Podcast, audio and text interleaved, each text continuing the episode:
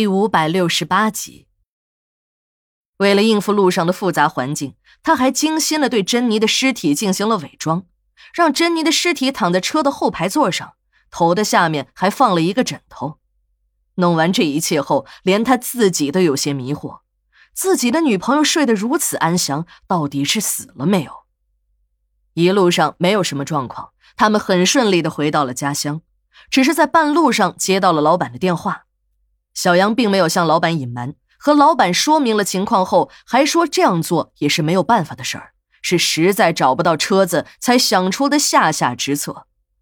老板一听小杨用自己的豪车拉死人，立即是暴跳如雷：“你这个王八蛋，竟然用老子的车去拉死人！你赶紧把车还回来，要不然我马上报案！”小杨一听老板这个态度，怕老板找到自己。便关掉了车子上的卫星定位系统，连手机卡也换了。小杨对警察说：“他压根儿也没有想要老板的这辆车，他只是为了换一些零用钱，才把老板车子上的一台便携式冰箱和一台笔记本电脑给低价处理了。这些钱呢，也在途中加油时花了个差不多。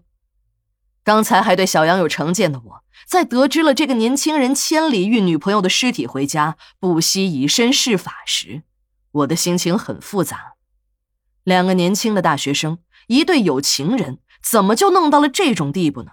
到底是什么地方出了问题？是他们个人的问题，还是我们这个浮躁的社会生病了呢？也许这里的答案并不唯一，但这一定是很多人埋藏在心灵深处的痛。这感慨归感慨，但是业务还是要办的。要说在殡仪馆的停尸间里整理尸体。不哭已经不错了，想要笑出来，那几乎是不可能的事儿。原因之一是这里都是尸体和来办业务的丧户，人家都很伤心，你在那儿傻笑也太不合时宜了点儿。二是这种环境本身就很忧伤、很恐怖，绝对不会有什么幽默的元素在里面，即便是想笑，也不一定能笑得出来。不过，这个常规还是被打破了。这件事不但引起了管理同事们的哄堂大笑，连那些来为先人送行的丧户家属们也笑了起来。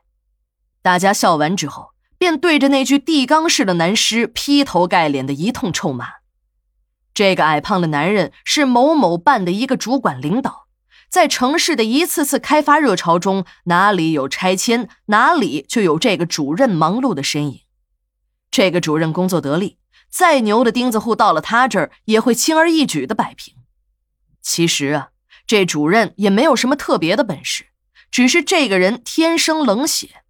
冷血的人虽然也有不少的工种可干，可这最合适的工作恐怕就是拆迁办和城管局了。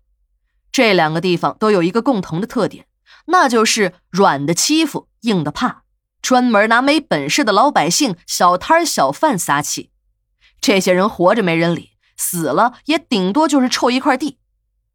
旧社会人们形容地主老财的为富不仁和坏心肠，经常用“河边洗手都死鱼”来喻指这个人的歹毒。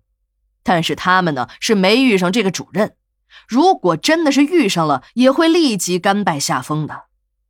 举一个例子，在一次拆迁中，两个老人不愿意搬走，其实啊也只是不愿意，这搬呢还是要搬的。老两口在老房子中住了大半辈子，有感情，还想再多住几天。可也就是这多住的几天，险些丢了命。一天午夜，这个主任带着拆迁队清理完其他的钉子户后，听说还有两个老人还不愿意走，这还得了？马上命令大铲车把房子给推平。工作人员提醒这个主任说：“主任，里边还有一个老头和一个老太太。”这么直接拆会搞出人命的。主任一听骂道：“老子这是为大局考虑，就为了两个老不死的，耽误了城市建设进程，那可是了不得的大事。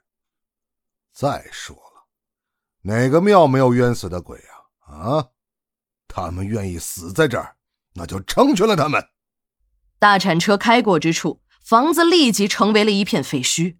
幸好老两口年龄虽然大了。可这腿脚灵便的很，听到了声音便跳窗逃跑了。事后，两个老人逢人便讲，说自己刚记事时看见过小鬼子，也没这么凶恶呀。